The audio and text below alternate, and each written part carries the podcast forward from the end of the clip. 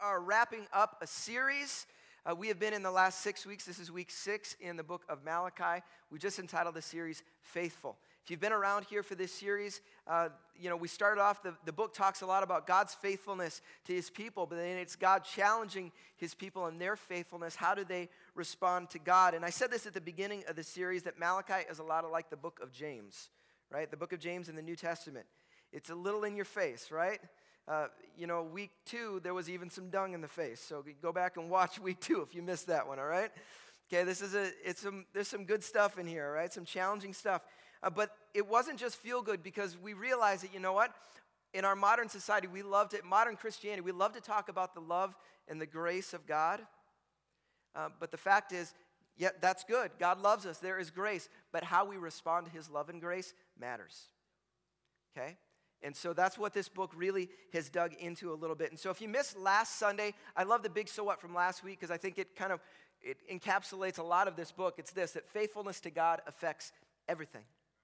If you missed last Sunday, what did I say? There is no exempless when it comes to following Jesus. If you want to be faithful to Him, it has to affect every area of our lives. And, over this series, we talked about in the second week about the fact that He doesn't want us just going through the motions in our faith. In week three, we talked about our relationships. Faithfulness on our relationships actually matters. Week four, we talked about ethics and justice, that faithfulness matters. And last Sunday, we talked about even our money. With our money, that matters, okay? And today, we're going to be finishing with a question that I think is at the heart of God's people in the book of Malachi. Um, the reason we're going to look at this is because I think this is a question that every single one of us is going to deal with at some point in our life. Many of you have probably already dealt with it. But if you hadn't, I can guarantee you there will be a moment when you deal with this question. And I think that for some of you, at one point in your life, this message will be a lifeline for you. But I also know this that for some of you who came this morning, this message is a life for you, lifeline for you today, all right? So if you've got your Bibles, turn with me to Malachi chapter 3. Malachi chapter 3. I've said this, if you don't know where it is, look at your table of contents. No, no shame in that, okay? Figure out where we're at. Malachi chapter 3. If you don't have a Bible, as always, there's a table at the back of the room. You can borrow a Bible. If you don't own it, that's our gift for you, all right? Would you stand with me? Our tradition around here, nothing sacred about standing, it's just what we do to show our honor to God's word together. Malachi chapter 3, beginning in verse number 13, says this You have spoken arrogantly against me, says the Lord. Yet you ask, What have we said against you? You have said, It is futile to serve God. What do we gain by carrying out his requirements and going about like mourners before the Lord Almighty? But now we call the arrogant blessed. Certainly, evildoers prosper, and even when they put God to the test, they get away with it. Let's pray. God, we thank you for your word. We thank you that you still want to speak to our hearts. So, God, we open ourselves up. In the busyness of our lives, God, we want to pause for a moment and hear from you. Speak to us, we pray in Jesus' name. Amen. You can be seated. All right, this morning we are going to wrestle with one very simple question, okay? One very simple question. The question we're going to ask is simply this is it worth it? Is it worth it? Is following Jesus worth it? Is living for God worth it? Uh, you know, for the majority of our history as a nation, you know, specifically in America here, the majority of our nation, as being a Christian kind of meant you were somewhat of an insider, right? You're, you know, the most of the flow of humanity, even if people weren't following Jesus with all their heart, it was okay. That was understood. This idea of Christ and Christianity was kind of in the normal flow of our culture, but I don't need to inform you that that's not the case anymore, correct? And I wouldn't even say that following Jesus is neutral today. And most of the time, following Jesus is, is in complete conflict with our culture as a whole, with, with the way people think and the way we need to live and what God has called us to, all right? And so I would say we need to ask this question, right? Is it worth it? I don't want to create an us them mentality of those out there, those poor sinners out there, and us righteous people because we don't want to be Pharisees. That's not the point. But I think we need to ask the question is it worth it to follow Jesus? Even if we know that life sometimes is actually going to be harder following Jesus. Is this worth it? Right? Maybe you've never asked that before. Maybe you've never said it out loud. Maybe you've never really, you know, you haven't voiced it, but it, has been a subtle thought in your life. Maybe you're more spiritual than I am and you've never thought about that before. But you, I, I'm not as spiritual as you because I've thought it before. I've asked the question is this really worth it, right? And here's what I believe I believe that given the right set of circumstances, here, the students, given the right temptation, given the right difficulties in life, given the right sickness that you experience, given the right relational conflict, given the right circumstance in your life, I think every single one of us has the potential to ask that question Is it worth it? Is it worth it? Chapter one, when we look through this book, I think this is a major theme throughout it. Chapter one, if you remember the title for week one message was this What have you done for me lately, God? What have you done for me? Because there's moments, and this is where these people are at. They're like, what have, what have you done late? You say you love us, but what have you done lately to show it, right? They're asking this question. If you remember in chapter two of the book, uh, these people are asking God, where's the justice? Like, where's the justice? These evil people are getting away with junk, right? Where's your justice, God? I don't think it's even worth it following you. And then this question they're asking today is this, this seems pointless, God. Like, we're getting nothing for following you. These other people, they're getting the stuff. We're not getting the stuff, God. You know, it's humorous because when you read the book, remember, we've been reading through this whole thing, and over and over, it's clear that they're not really following God. They're not doing what He's asked, right? They're, they're running their own way. But I think it still begs the question for every single one of us Is it worth it? Is it really worth it? You might be uncomfortable by that question. That's okay. Think about it. When Jesus came and he was he came to the earth, right? Jesus was the cool guy. Everybody wanted to be around Jesus. There's massive crowds following around, mostly because he liked to feed people. So that's pretty great, okay?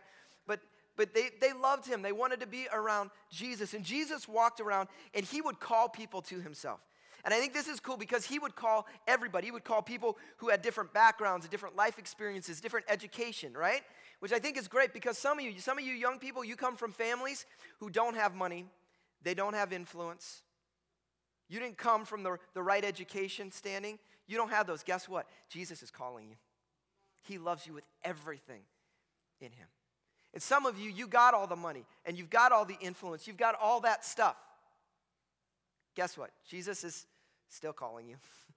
he still loves you, He still cares about you, all right? But this is what Jesus would do. He would walk around and he would call people to himself. And here's the deal when we know this when you read the stories, he would call people and and it would be a, a, a it's a challenging call. Like he would say, give up everything, right? And if I was gonna tell people to give up everything, I would sell them pretty hard. Like that's how I would respond. I would be like, hey, your life's gonna be awesome. Like, you're gonna make lots of money. Your wife's always gonna love you, right? You're gonna get the nice house. You're gonna get the nice car. Your kids are going to make dinner for you every night. It's going to be, your breath is going to smell like roses all the time. Like your life is going to be awesome. This, this thing's annoying me right now. Is that annoying anybody else? Should I turn the TV off or is it going to work? I'm going to just step over here. Look at me. Hey. But seriously, if I was trying to convince people to follow me, I would be selling them a lot harder than Jesus did, right? But what did Jesus do? He, he didn't do that. He didn't mince words. He didn't try to convince people of anything. If anything, it's, it felt like Jesus was trying to tell people, eh, I'm not sure you're going to want to do this. Like he was, he was forcing people to question whether this was the right idea for them. And uh, there's a few passages that I want to look at real quick. If you want to turn to John uh, chapter 15, verse 18, here's a passage. It says this Jesus talking to his people following him. He says, If the world hates you, keep in mind it hated me first. If you belong to the world, it would love you as its own. As it is, you do not belong to the world, but I've chosen you out of it. You're like, yay, you've chosen me out of it. That's why the world hates you. Oh, not good. Remember what I told you a servant is not greater than his master. If they persecuted me, they will persecute you also. You're like, uh, I don't know that I want to do this. Like, this doesn't sound fun to me always, right?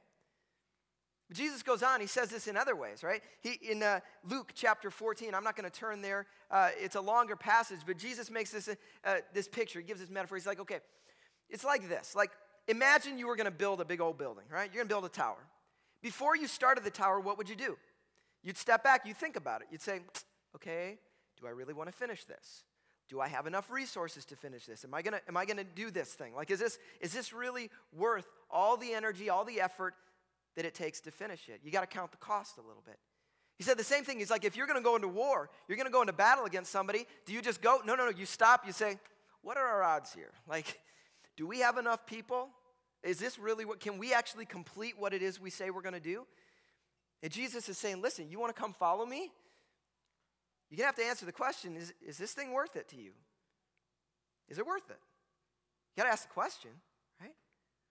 And if that wasn't hard enough, Jesus isn't kind of keeping you hands like, think about it, folks. Don't just dive in, right? Look at what it says in Luke chapter 9. This is the clearest picture that we have. Jesus says, Then he said to them all, Whoever wants to be my disciple, you want to follow me, you want to be with me, you want to follow me, they must deny themselves. It can't be about you. Like it, it stops being about you. You know those times when you get hurt and you're like, well, what about me? Yeah, you don't get to say that anymore. You have to lay that thing down. Like you got to deny yourself. But goes on, he says, you got to take up your cross. And we know that because we like to wear the nice little gold crosses and the earrings and all that kind of stuff. But we know a cross means death, right? Cross doesn't mean pretty things, it means bloody, dead things. That's what cross means. You, you want to follow me, okay, you've got to die. But see, I'm cool with dying maybe once, but then he adds this word. I don't like this word, right? Daily. I got to die every day. Because here's the problem every morning we wake up and we want to crawl back on the throne of our own heart, right? Say, I'm in charge. I got this thing again. No, no, no. Every day you have to say, I got to get off the throne again, right? In those moments when we turn and we start getting on the throne, we got to, okay, God, I'm sorry. I got to get back off the throne again because this is not about me. This is what Jesus says it's like to follow him, right? You say, okay, if that's what it's going to be like to follow Jesus, not all the pretty, nice stuff we like to think about, if that's what it's like to follow Jesus, then doesn't it beg the question is this worth it? Is it worth it? to follow Jesus. All of this dying to ourselves, sacrificing our momentary pleasures, right? Serving others to our own detriment. It's investing financially in the kingdom of God. All this hard stuff, is it really worth it? Now, if you're a follower of Jesus and you've been following for a while, you understand that there is a hope, there is a joy, there is a peace that fills our hearts when we follow Christ. Amen? But how many of you know that doesn't change the fact that it ain't always easy? We all get it. So, is it worth it? Now, we ask the question, is it worth it a lot in our lives? Every time you go shopping, you ask, is it worth it? You want to buy a house, you want to buy a car, you want to buy a shirt, you want to buy new shoes. You look at the tag and you say, is it worth it, right? How many of you like, emphasis on the word like, how many of you like to grocery shop? Anyone in the room? There's like six of you, that's great. Yeah, I don't like grocery shopping, all right? It's not fun. Okay, and we learned something very early in our marriage that me and Amber, we're not great grocery shoppers together. okay? The closest to our marriage ending was about 10 days after the wedding when we went to the grocery store together for the first time. It was not a pretty sight, okay? So we do this on our own mostly, all right? But there is one place, one, only one. There's one place in this world where I like to grocery shop. Anybody know what it's called? Aldi. Anybody like Aldi out there? Whoop, whoop. Aldi, the greatest place to go shopping. Here's why. Oh, All right, here's, here's why. Because if you go to any other grocery store, what do you got to do? You walk up, I'd like a bottle of ranch. There's 17 options. And I have to determine do I want to buy the one that tastes good but it costs more? Or do I want to buy the cruddy one but it's cheap? You know, like I'm forced to make a decision.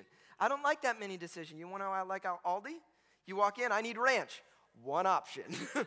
and it's cheap. You know, there's like, I don't have to ask, is it worth it or not? I don't have to ask that question. I just take it off the shelf. And at the end, I'm so happy because it doesn't cost much at Aldi. I love Aldi. If you've never been there, you should have bring a quarter. You know what I'm talking about. but you should go to Aldi. All right? Is it worth it? We ask the question all the time. And here's the deal even the people who were close to Jesus asked this question we got our good, the, the followers, right? They're the ones that are invested. You got Peter. He's walking with Jesus for three years, right? I mean, you know, Jesus is, he's being prosecuted. He's before all the leaders, and, and Peter's just peeking in, watching what's going on. And a little girl comes and says, Hey, you're with him. And in that moment, he says, Is it worth it? Nah. I don't know that guy. I don't know what you're talking about. I don't know. Three, two other people come. I don't know him, right? He says, Nah, it ain't worth it. I don't think it's worth it right now. But it isn't just Peter, it's all the disciples. Because when Jesus dies, where are all the disciples? Hiding. They're all in a room hiding. They're like, I don't think it's worth it. This was maybe a bad idea, right? And then you got John, John the Baptist. I love John the Baptist. He doesn't give a rip what people think about him, right? I want to be like John the Baptist. He's wearing the hairy stuff, he's eating the gross stuff, he says whatever he wants to, right? He's like an old man. I love old men because old men stop caring what anybody think about them, right? My dream is to become an old man, just like, whatever, I don't care anymore. I've earned the right to just say what I want to say, right? But this is how John the Baptist is, right? And, and he's, He's following, he was the first one. You remember when, when Jesus is walking, he's, and, and he said, Look, there he is. There's the lamb who's going to take away the sins of the world. He's the guy. I'm with that. I'm here to point you to that guy. That's what he said, right? But then what happened? He gets thrown into prison. Eventually, he gets his head cut off. But what happens? He gets some of his disciples and he sends them to Jesus. Why? Because he's sitting there in prison beginning to question is that really the one? Like, like, I don't like being in prison right now. Is this, I'm not sure that this is a good idea. I'm not sure this is worth it. And the, the disciples go to Jesus and say, hey, hey, John just wants to know, like, are you really the one? Because he's not real sure that this is going well right now, right? Like, even the men, far more spiritual people than you and I, ask the question, is it worth it? So I want to see what does Malachi say to us? What would he say to this question? If you got your notes, I want you to pull them out with me. We're going to look at two responses that we find in, the, in this back end of the book of Malachi. Question Is it worth it? Response number one is this, simply this Yeah. Just wait. Is it worth it? Yeah. Just wait. Anybody who's ever driven in a car with a child long distance knows the pains of these words right here, right? Like, ah, oh, come on, are we there yet? Are we there yet? Yeah, just wait, we'll get there, right? But, but Malachi would say, listen, I know you're experiencing stuff. You need to understand. You, you just, you might just have to wait a little bit. Uh, if you want to look with me at, at Malachi 3, uh, verse 16 says this it's Then those who feared the Lord talked with each other. So, what it says is there's a group of the people who are faithful to God the faithful ones, they get together. Jump down to verse number 17 because God speaks to this group. He says, On that day, when I act, says the Lord, they, this group of people who are faithful to me, they will be my treasured possession. I will spare them just as a father has compassion and spares his son who serves him. And you will again see the distinction between the righteous and the wicked, between those who serve God and those who do not. You want to know, is it worth it? Yeah. Just wait. Hear this. If you are following God, you are on the right side. Oh, it might not always feel like it. Like it might feel like this is actually hurting me to do the thing Christ has asked me to do. It's challenging my life. It's making things more difficult. You're still on the right side, right? You are serving the right king. Oh, the fullness of his kingdom has not fully come yet. We understand that. He is on the throne, but we still live in this world. But hear this you are on the right side. It is worth it. You just might have to wait a little bit, okay? It's easy to serve Jesus and say things are awesome when, when you're getting your way, right? Like when you got the job, when you got the girl, when you got the car, when you got the house, when everything is going the way you want them to go, it's really easy to say, oh, God is good all the time. All the time. God is good. You get to post your picture, hashtag blessed, right? Right? And say, oh yeah, life is good. We're feeling good, right? Everything's going my way, man. I just got the favor. I just got the favor of God in my life right now. You know, a favor. You maybe said that before, right? I feel like I feel like I'm right in the center of God's will right now because things are just cooking for me, right? We say those things, okay? I need you to listen to me just for a second. Hear this. That Jesus was in the center of God's will when he hung lifeless on a cross. And so, if the, the basis of our joy is that things go the way we want them to, then we're going to be in trouble. All right? Following Christ does not mean everything's going to go the way you want it to go, right? Is it worth it? It better not be based on circumstances. It, might, it better not be based on our current situation because you're in trouble, right? Because some of you, you know what I'm saying. You come in the room this morning, you're tired, you're discouraged, you're worn out. You're asking the question, I don't even know if I want to do this anymore. Like, why do I come on Sundays? Like, I'm, I'm feeling tired of this, God. I don't get this. I'm serving you, but nothing is getting any better in my life, right? If you came for him to be your genie, you've got a misunderstanding of who God is. He didn't just come to grant your three wishes, he came to be Lord. And listen, it's worth it. But sometimes you, you might have to wait a little bit. Jesus talked about this. He said, Listen, there's going to be a day where there's a separating between the sheep and the goats. Listen, you follow me, you're on the right side. Trust me, you are. You just might not see it right now.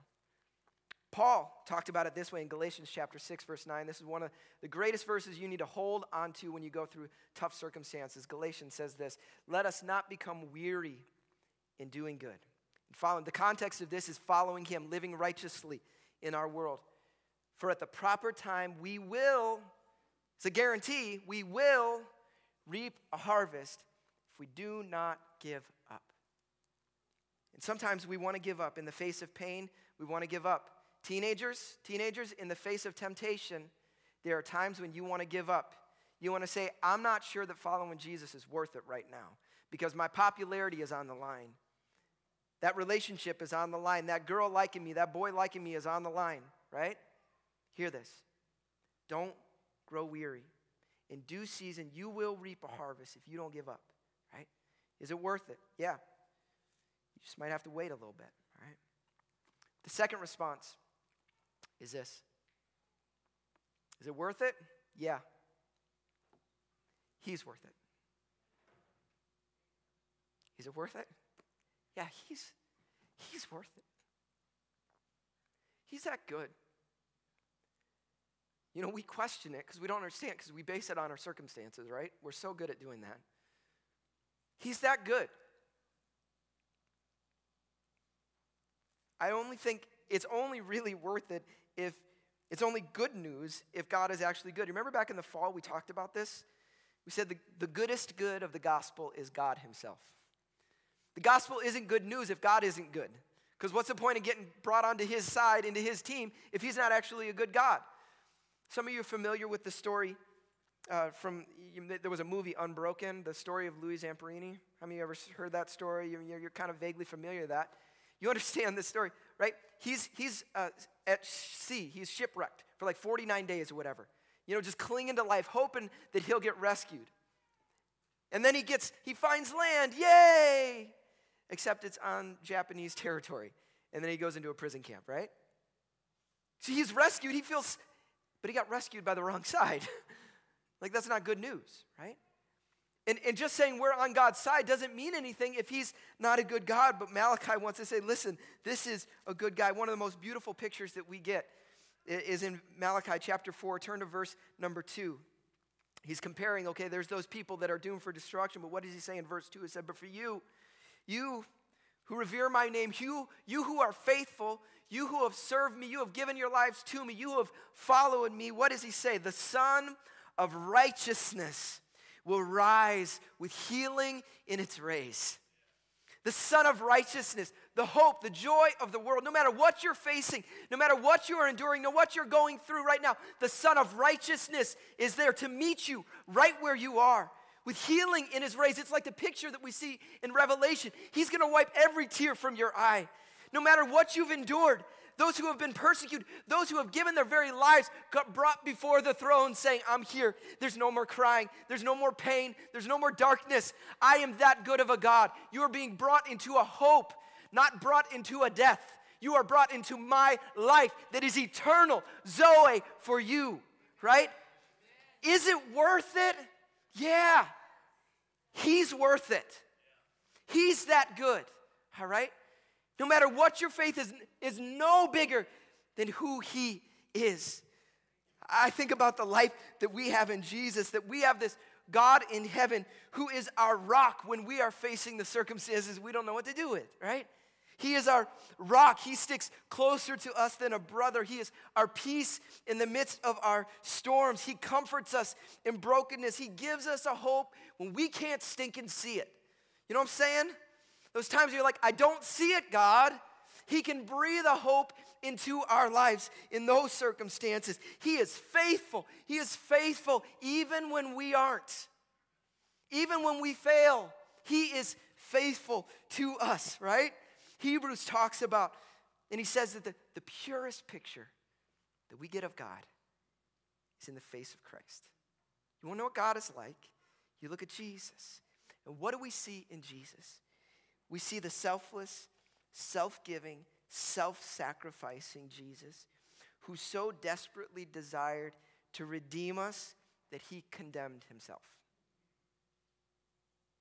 He took our punishment so that we could receive his reward. Right?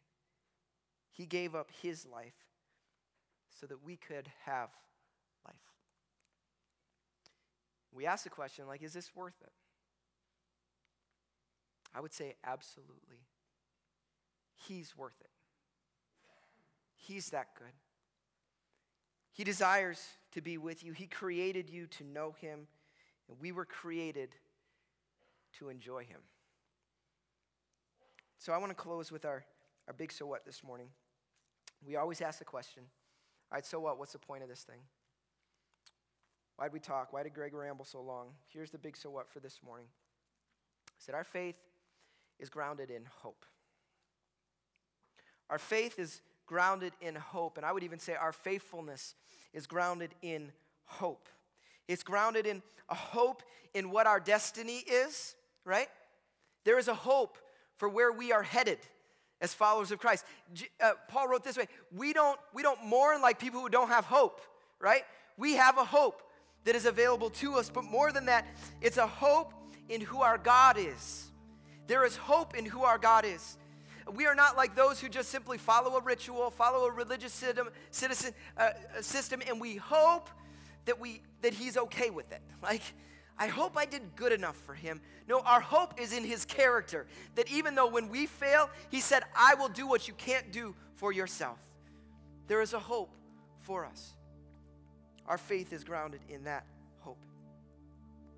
Jesus never said it was going to be easy to follow him. He said the opposite. He said it's going to be hard sometimes. You're going to want to give up. And some of us, we don't give up because you showed up today you don't give up. You, you still keep coming, but you're not really living for Him. You're not pursuing Him because you're like, I don't know if it's really worth it. I'm just gonna, I'm just gonna kind of do the bare minimum here. I'll just keep showing up to church, and maybe that'll be good enough. Say, listen, we don't earn our salvation. God has said, I will be faithful to you, but that's going to require something in your response. Are you going to just show up to a building once a week, or are you going to give your life? To me? I don't know where you're at. Some of you are maybe on fire. You're loving Jesus with everything you've got. Maybe some of you are those who are discouraged. You're tired, you want to give up. I think God is just calling to you. He's speaking to you. He wants to remind you of the hope. Remind you, yes, it's worth it, right? I'm going to read just a couple verses here. In 1 Peter, 1 Peter is written to a group of believers very similar to Malachi. They're struggling, they're going through tough stuff. They don't know if they can hold on any longer. And I love what gets spoken here in 1 Peter chapter 1 verse 3. He opens this way to encourage them. He says, "Praise be to the God and Father of our Lord Jesus Christ. In his great mercy, he has given us new birth into a living hope. A living hope through the resurrection of Jesus Christ from the dead and into an inheritance that can never perish spoil, or fade.